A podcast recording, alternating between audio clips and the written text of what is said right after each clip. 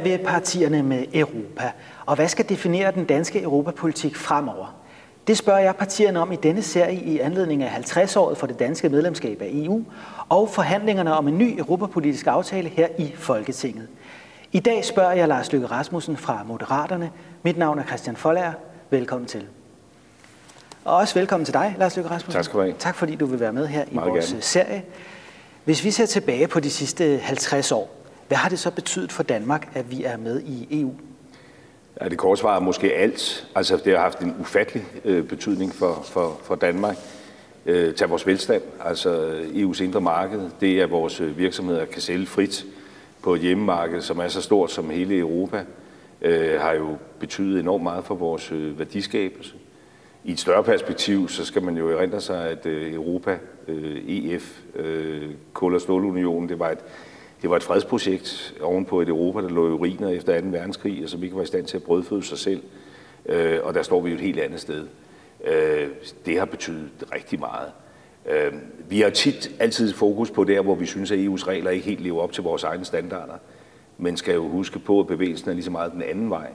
Så det har jo også haft en enorm betydning for øh, miljøstandarder, øh, for øh, sikkerhed på arbejdspladser, altså ikke bare i Danmark, men i, i hele øh, Europa. Så vi ville være et andet og meget ringere sted, hvis ikke vi havde været medlem af, hvis ikke vi havde truffet beslutning i 72 om at melde os ind i EF. Det er jo et spørgsmål, som har delt danskerne gennem årene. Oplever du, at danskerne støtter op om det danske medlemskab af EU sådan helt grundlæggende, og at det er mere en splittelse på retningen i Europa? Altså helt grundlæggende, så oplever jeg egentlig, at danskerne er, er, er med øh, EU. Og det, det viser alle målinger også. Det er jo et af de paradoxer, der er, at vi er måske det sted i Europa, hvor vi har sådan den mest øh, højstemte EF, EU-debat, øh, og, og så viser EU-statmålinger, at det er svært at finde en anden land, hvor opbakningen til det europæiske projekt i virkeligheden er større, end, end den er i, øh, i Danmark. Moderaterne er et nyt parti, så I har jo ikke så meget politik øh, endnu, i hvert fald ikke offentligt. Hvad er jeres øh, EU-politik? Jamen altså, Moderaterne vil være, så langt jeg har et ord, skulle have sagt, vi bliver først stiftet grundlovsdag, vil være et parti, som er, er tilhænger, altså stærk tilhænger af, af, af dansk engagement øh, i Europa. Øh, og det bliver bare stadig øh, vigtigere. Og hvis man øh, mangler en forståelse for det, så kan man jo se, hvordan det er gået i Storbritannien efter, efter, efter Brexit. Man kan se øh, hele den geopolitiske situation, altså vores evne til for eksempel at håndtere Kina, øh, hvor det er jo helt åbenlyst, at, øh, at hvis vi står der fragmenteret lande for lande, så har vi en meget, meget sværere øh, forhandlingsposition i forhold til Kina, end hvis vi optræder samlet. Så i den forstand er der jo sådan set mere brug for Europa nu, end der var altså for fem eller ti år siden. Du skriver på jeres øh, hjemmeside, at Europa skal blande sig mindre i de små ting. Hvad er det for små ting? Kunne du give nogle eksempler på det? Og hvad mener du med det? Jamen det er jo noget med detaljeringsgraden, altså kan man sige, altså man sige hvad, hvad, hvad er, hvad er ligesom kernen af det her samarbejde? Og kernen i det her samarbejde, det er jo det grænseoverskridende. Øhm, CO2-udslip kender ikke landegrænser, øh, forurening kender ikke landegrænser. Øhm, så det er jo en vigtig ting, man skal steppe op på. Hvis man har hele Ukraine-konflikten in mente, så må man jo sige, at der stadigvæk er et udstående arbejde med at få færdiggjort EU's øh, indre energimarked. Øh, det med at gøre det europæiske kontinent øh, mere uafhængigt af andre. Der er hele spørgsmålet om det der med et fint ord hedder reciprocitet, altså gensidighed. At, øh, at hvis vi vil have nogle højere standarder i Europa, så skal vi også stille krav til dem, der eksporterer ind i Europa om at møde de her standarder. Det kan vi ikke gøre hver især, det er vi nødt til at gøre øh, sammen. Igen er Kina et godt ek- ek- eksempel øh, på det. Og det er, jo, det er jo de der store ting, altså Europas sikkerhed, øh, Europas bidrag til øh, den globale øh, grønne omstilling, til at sikre et bedre miljø og sådan noget, det er jo det, der er kerneopgaverne. Og nogle gange er der måske en tendens til, at de der store opgaver, de, øh, de overskygges af diskussioner, der kommer til at handle om, øh, om, om små ting, som kan være vigtige, men hvor man kan diskutere, er det Europa, der er udspringet her. Ikke? Jeg er for eksempel varm tilhænger af, at vi får mere øh, lighed i adgangen til barsel.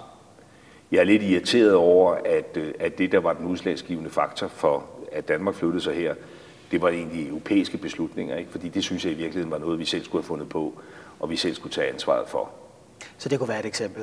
Det kunne være et eksempel. Den anden diskussion, den, den, den anden diskussion der kører omkring, øh, omkring, øh, omkring ligestilling, øh, hvor jeg også tror, at vi er nødt til at sige, at det går for langsomt til, at det bare kan vokse frem af sig selv. Vi er nødt til at tage nogle politiske initiativer. Men igen, er det Europa, der skal tage de der politiske initiativer, eller var det noget, vi skulle tage som land selv? Ikke? Og der er, abonnerer jeg nok på det synspunkt, at, at, at, at, at de der spørgsmål var noget, vi i højere grad skulle initiere som land, og ikke bare som en refleksion over, om man i Europa har en diskussion.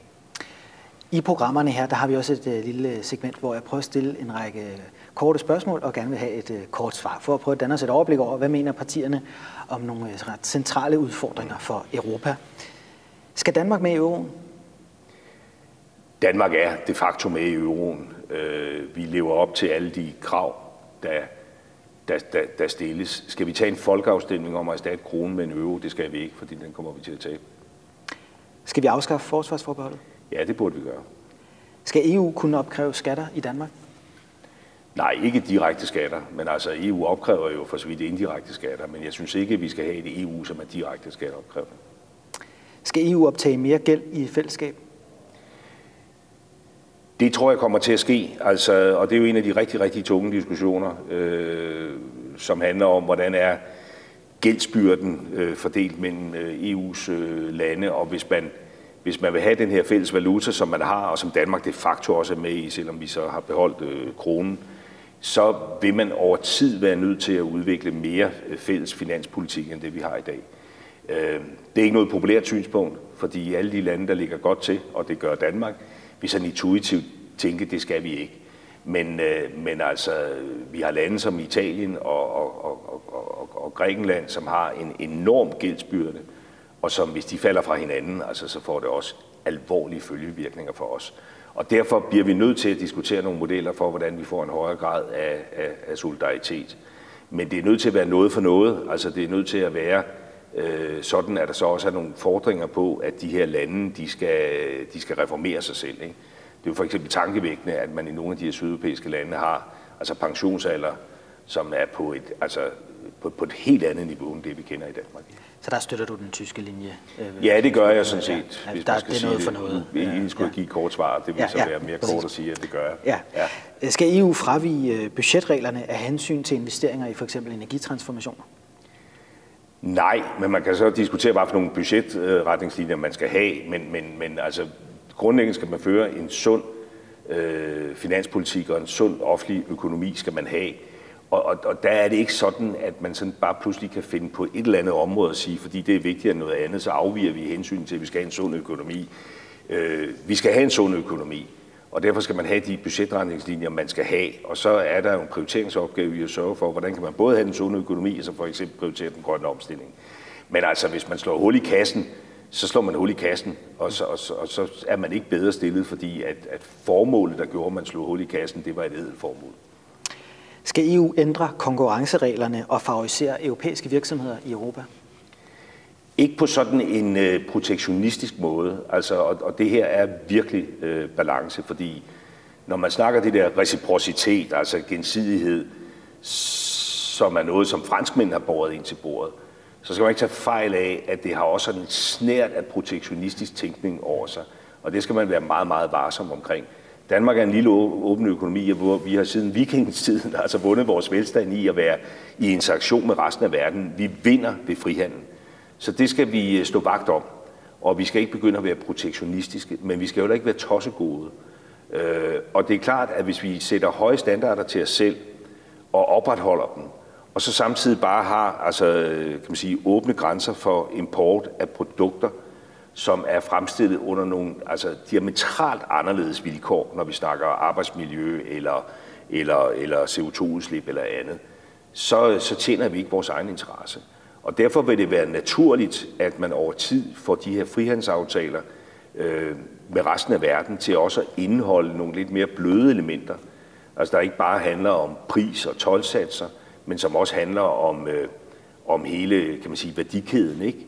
Øh, der ligger også nogle nye teknologiske muligheder i, øh, i, øh, i, øh, i øh, blockchain-teknologi og andet, som man burde tænke ind over tid, så vi får større sikkerhed for, at de varer, vi tager ind, det er varer, som, øh, som, altså, som, som også bidrager positivt øh, til det globale miljø. Ikke? Skal EU bestemme minimumslønnen i Danmark? Det er et meget, meget godt spørgsmål. Altså, vi, øh, jeg forsøgte selv for et par år siden at rejse en debat omkring den danske model om minimumslønninger, som øh, faldt på, øh, på gold jord, fordi der er så meget mytologi nærmest knyttet til øh, den danske øh, model. Øh, der er ingen tvivl om, at hvis vi i højere grad havde en eller anden form for regulering af, af lønsatser, der hvor, hvor lønnen følger nogle personer, der flytter sig, altså så vil vi være bedre stillet i forhold til at bekæmpe social dumping og øh, kapotagekørsel og, og, og, og, og andet. Øh, så jeg er sådan set øh, faktisk lidt åben over for det. Jeg er ikke sikker på, at den her rygmavsreaktion, der altid hedder, altså den danske model, og vi forhandler det hele selv, at den på alle punkter tjener vores egne interesser. Men det er, en, det er en sindssygt svær debat, fordi at fagbevægelsen, og det gælder også arbejdsgiverorganisationer, løber skrigende øh, væk straks man går ind i det. Men jeg tror, det er en debat, vi kommer til at få. Ja, de er imod.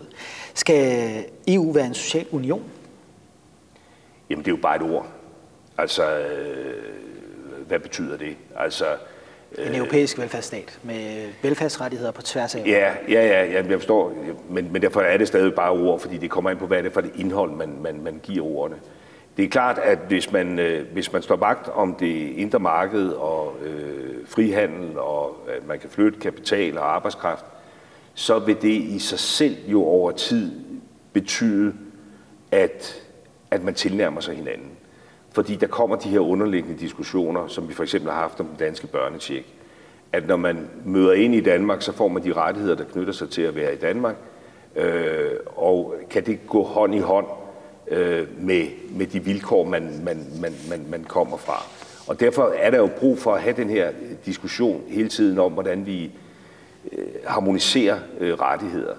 Jeg er ikke tilhænger af, at det bare skal ske ved, at man så omdanner Europa til sådan en stor socialdemokratisk, øh, europæisk øh, velfærdsmaskine.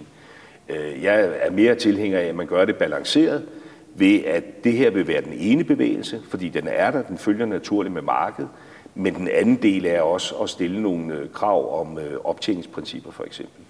Vi fik jo faktisk forud for den britiske folkeafstemning, eller rettere sagt forhandlingerne øh, om øh, en, en, en, øh, en, ja, altså en fortsat britisk fortsat tilknytning til, til, til Europa, fik vi jo faktisk nogle øh, gennembrud. Altså den danske idé om, at der skulle laves et optjeningsprincip på børnetjekken, øh, det kom på bordet. Havde britterne stemt ja, øh, så havde vi fået det optjeningsprincip. De diskussioner har været lukket i en, i en lang periode. Dem tror jeg, vi skal åbne igen på et tidspunkt. Det vil være, det vil være mere fair, at der både er en bevægelse, der handler om, at vi harmoniserer over tid på grund af, at markedet skaber det, og der så også er øh, noget regulering, der gør, at man, øh, at man øh, optjener nogle rettigheder i takt med, at man befinder sig i det de andre europæiske lande. Den danske SU-debat er et eksempel på det samme. Ikke? Nu har vi jo prøvet at ligesom tegne op nogle af konturerne på den udvikling, der er i Europa. Man skal i gang med at forhandle en ny øh, europapolitisk aftale her i Folketinget. Skal Moderaterne med i den aftale? Det satser jeg da meget på. Altså nu kommer det lidt an på, hvornår de her ting skal konkluderes, fordi Moderaterne er et parti, der ikke findes endnu. Vi stiftes, vi stiftes grundlovsdag, ja. og vil jo så være repræsenteret alene ved mig. Så det politiske projekt, jeg er gang i her, er jo et, der primært har sigte på, at der gerne skulle være et stærkt parti i Folketinget efter næste folketingsvalg. Men så vil det jo være et parti, som øh, er, er dybt engageret i de europapolitiske diskussioner, og som selvfølgelig skal være med ved det bord, hvor man laver en europapolitisk aftale. Hvad skal med i sådan en aftale, ifølge dig? Jamen, der skal først og fremmest jo et stærkt dansk engagement. Øh, fordi jeg har det selv sådan, at jeg mener, at Danmark hører til i, øh, i kernen af det europæiske samarbejde. Med den moderation, at vi har nogle, øh, nogle forbehold, som er historisk givende, og som vi øh, også er nødt til at forholde os realistisk til. Jeg har selv forsøgt at tage et opgør med retsforbeholdet, øh, og det så pænt ud i alle målingerne, og så fik vi den her debat, som vi har haft hver gang, vi har haft afstemninger om EU, som bliver meget, meget sort-hvid og forplumret og ikke særlig faktaorienteret, og så tabte vi med et brag. Og derfor tror jeg, at Christiansborg er nødt til at forholde sig realistisk til, øh, hvor har vi den danske befolkning, og hvor er vi henne med, med forbeholdene. Jeg ser ikke for mig, at vi får en afstemning om euroforbeholdet i min levetid. Øh, jeg tror, man er nødt til at erkende, at vi de facto er medlem af euroen, øh, på godt og ondt. Men altså ikke, politikken. Ja, ja. men, men øh, på grund af fastkurspolitikken, men, men, men at vi ikke kan komme videre den vej, og ligesom opretholde en illusion om, at det tager vi et opgør med lige rundt om hjørnet, det tror jeg i virkeligheden bare fjerner os fra vores befolkning. Så, så, så øh, altså jeg er ekstremt EU-positiv, men jeg forholder mig også altså realistisk, pragmatisk til, hvad det er for en virkelighed, vi befinder os i. Er du skeptisk tilhænger?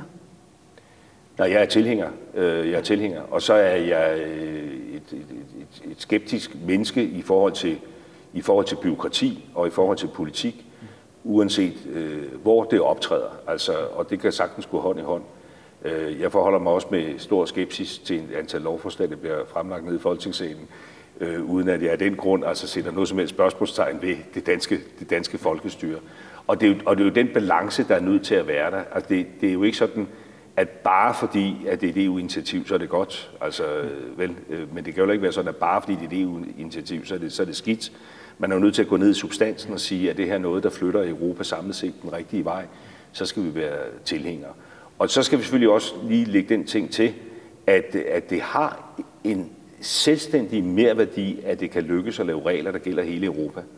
Øh, også nogle gange i situationer, hvor vi fra Danmarks side vil sige, at skal vi bestemme alting selv, så vil den der regel være endnu bedre. Ikke? Men, men det har en værdi som et lille land at være en del af en stor geografi, som er, er ordnet ved ret og lov, og ikke ved vilkårlighed og ved, at de store bestemmer. Ikke? Hvis vi ser på udviklingen i EU her efter Brexit, så er det nu især tyskerne og franskmændene, der bestemmer i endnu højere grad.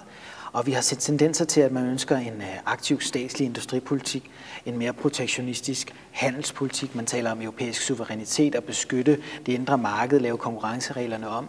Bevæger EU sig i den rigtige retning, når vi ikke længere har Storbritannien med? Nej, altså det er klart et problem, at øh, Storbritannien har forladt EU. Det er så et problem, vi ikke rigtig kan gøre noget ved. Øh, andet end man kan drage den lære, at man skal virkelig tænke sig om, inden man bare falder for det her sådan populistiske, som Dansk Folkeparti også presser på for at sige, jamen, øh, hvis I alligevel tror, at alle danskerne går ind for, at vi skal være med, så lad os da stemme om det og få det, få det genbekræftet. Øh, fordi det var jo egentlig også rationalet i EU, at øh, i Storbritannien, hvor Cameron havde en, en, en tro på, at han kunne vinde den der folkeafstemning, og pludselig var den tabt. Det er klart, at, at, at, øh, at vi mangler britterne i Storbritannien. Øh, vi mangler øh, et, et, et, en stærk stemme som advokerer imod red tape i Bruxelles, som øh, taler frihandel op, globalisering op. Øh, og, og, og det stiller en fordring til Danmark. Altså det er klart, at Danmark kan jo ikke øh, fylde det tomrum ud, men vi kan gøre det i stærkere alliancer med nogle andre lande. Øh, Sverige, Finland, Holland, bare for at nævne nogle lande, som øh, tenderer til at tænke nogenlunde som os. Og, øh, og, og vi bør øh, koordinere mere, vi bør træde mere i karakter.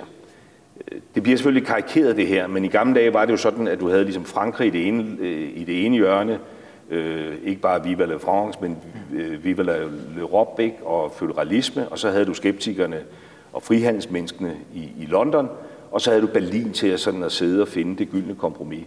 Og, øh, og der mangler simpelthen nogle af de britiske hjørne. Øh, jeg blev selv inviteret af Angela Merkel på et tidspunkt øh, op til Brexit sammen med den svenske, finske og hollandske øh, premierminister, hvor hun jo sådan set sagde ret direkte til os, øh, nærmest noget i retning af, drenge, nu må I træde i karakter. Altså vi har simpelthen brug for, at, at den, den der britiske stemme i debatten, at, at, at, at nogen tager den position. Og, og det kan Danmark være med til at gøre. Vi kan ikke gøre det alene. Vi kan gøre det sammen med nogle ligesidende lande. Så, så de alliancer skal vi bygge stærkere op. Og det er også derfor, at vi hører til i hjertet af Europa. Det er også derfor, at vi er nødt til at have en, altså en positiv tonalitet, fordi man kan ikke komme op og stå i det hjørne med en stærk stemme, hvis folk tænker, jamen i virkeligheden, så, så er de ikke med i projektet. Altså man må ligesom købe ind i det europæiske projekt. Og hvis man gør det i en alliance med lande, som ligesom også vil advokere for frihandel, øh, øh, være bekymret ved, at byråkratiet øh, tager overhånd, så vil vi også få en indflydelse. Har du eller har moderaterne røde linjer i forhold til EU? Altså hertil og ikke længere? Ja, det vil vi givetvis jo have, hvis, hvis du stiller nogen op over for mig. Altså, ja, ja. altså i forhold til at sige, så er vi ikke længere tilhængere. At der vil, der vil ulemperne simpelthen Nej, det, det, nej, nej, det kan, jeg, det kan jeg simpelthen ikke se for mig. Nej. Altså, ja, det kunne jeg godt øh, stille en eller anden teori op omkring, men det kan jeg ikke se for mig, fordi der er jo en enorm diversitet i Europa, og det er jo både det smukke og det, der udfordrer os, ikke? Fordi øh, der er jo masser af eksempler på, at vi sidder fra dansk side og siger, hvorfor søren hænger det hele nu på, at de der ungarer ikke vil flytte sig, eller de der polakker ikke vil flytte sig. Og spejlbilledet på det er jo så, at hvis man skulle sige, jamen, så må Europa kunne træffe endnu flere beslutninger med flertalsafgørelser, så vil man opstille alle de der teoretiske situationer, man siger, så var det Danmark, der blev kørt over, vi finder sig at blive kørt over. Ikke? Øh, så der er jo nødt til at være den der balance, at vi øh, marcherer, men ikke altid takt, øh, og ikke altid i en, i en, i en, i en lige linje. Men, men opgaven er at få Europa til hele tiden at flytte sig den rigtige vej. Øh, og og øh, med den sammensætning, der er i Europa, der forudser jeg ikke, at der kunne opstå beslutningskraft til at forme Europa på en måde, hvor jeg vil sige, så skal jeg ikke være med i det der længere. Nej. Men du er trods alt skeptisk over for ideen om et øh, socialt Europa. Og det er jo noget af det, som man har taget op fra Europakommissionens side. Altså efter Brexit har man haft et udviklingsarbejde for at se på, hvad for en vej skal Europa bevæge sig. Og kommissionen optegnede fem scenarier. Det ene var et status quo, altså et uændret EU. Det andet var uh, intet andet end det indre marked, altså EU som et frihandelsområde og ikke andet. Det tredje var, at de som vil mere skal gøre mere, altså EU i flere hastigheder. Det fjerde var mindre, men mere effektiv EU, altså et fokuseret EU. Og så det femte og sidste, altså et langt mere sammen i Europas forenede stater. Det sidste, det er jo det, som den nye tyske regering taler for. Man kan også godt høre Macron tale for det. Ja. Det er den vej, det går nu i Europa. Er det en dansk interesse at få et føderalt Europa, et Europas forenede stater? Men, men det kommer ikke til at ske. Altså, Nej. fordi det, det har også meget sådan skoletalen over sig. Altså, øh, og jeg har været længe nok med i det her til ligesom at kunne sondre mellem, altså hvad er slagord, øh, og hvad er øh, sådan reelt substans øh, neden øh, under. Og, øh, og, og der tror jeg bare, at den danske tilgang skal være sådan den koldblodige, øh, nordeuropæiske, skandinaviske, at, øh, at vi vil gerne lige se manden, før vi øh, tager hatten af. Ikke? Mm. Et centralt spørgsmål i forhold til Europas forenede stater, det er jo netop det, du også var inde på, i forhold til beslutningsprocedurerne i EU. Der er jo nogen, der taler for, at for eksempel udenrigs- og sikkerhedspolitikken nu skal overgå til kvalificeret flertal, altså man skal fjerne enstemmigheden. Vil det være en dansk interesse? Der er ingen tvivl om, at det vil være objektivt set en dansk interesse, hvis Europa kunne tale med en stærkere stemme øh, globalt. Helt oplagt. Øh, og, og, og bare i nyere tid kan man jo se øh, eksempler på det. Øh, vi har et Ungarn, som er enormt eksponeret over for Rusland. Øh, øh, helt kontant, altså energimæssigt, men også sådan øh, politisk, kulturelt. Øh, det, det, det, det, det svækker øh, Europa i en, i, en, i en ny situation, øh, hvor, hvor, hvor Putin viste sig at være helt anderledes end det, vi håbede og troede for 15 år siden. Øh, så der er brug for en stærkere stemme. Det er der helt oplagt. Øh, det er en meget svær diskussion, fordi at, øh, at fra den side vil vi altid sådan tendere til at tænke, at vi, vi, vi vil have de rene synspunkter. Og, og hvis man afgiver øh, sin vetoret, så har man jo ikke sikkerhed for, at det er altid de rene synspunkter, der, der, der, der vinder. Jeg synes, dommerne er ude i den diskussion. Øh, og jeg sidder ikke her med et færdigt formuleret partiprogram, og der vil sikkert også i det parti, jeg er ved være, ved at bygge op, ligesom i andre partier, være nuancer i den her debat. På det helt personlige plan, der tænker jeg, at hvis vi kigger altså 50-100 år frem, som vi gør alt for sjældent i politik, så, øh, så er vi nødt til at bevæge os et sted hen, hvor Europa optræder mere homogent og samlet som global spiller. Det er vi. For ellers bliver vi spillet ud af Kina. Øh, vi risikerer også at blive spillet ud af USA, som er en stærk allieret, men som altså for kort tid siden havde en præsident, øh, der var på vej et helt andet sted hen, og der er ingen garanti for, at der ikke kommer sådan en præsident igen. Og det får mig til at synes, at vi skal styrke den europæiske øh, fælles udenrigs- og, og, og sikkerhedspolitik. Og, og det kan meget vel også betyde, at man er nødt til at være åben over for, øh, om, om et enkelt land, et enkelt særstandpunkt skal kunne blokere en fælles position. Skal vi så også have en Europa her, som Macron har talt om?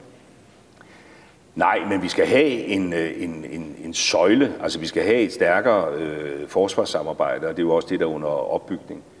Øh, og det bør Danmark også være en del af. Men det skal øh, samtænkes øh, med, med den, den vestlige forsvarsalliance NATO. Så det skal jo ikke være et alternativ, det skal, det skal samtænkes. Men altså, hvis du vil føre en stærk øh, udenrigs- og sikkerhedspolitik, hvor du bliver en global spiller, så er du nødt til også at have den her dimension med under en eller anden form. Og det er jo også derfor, at Danmark øh, burde øh, ophæve det der øh, forbehold.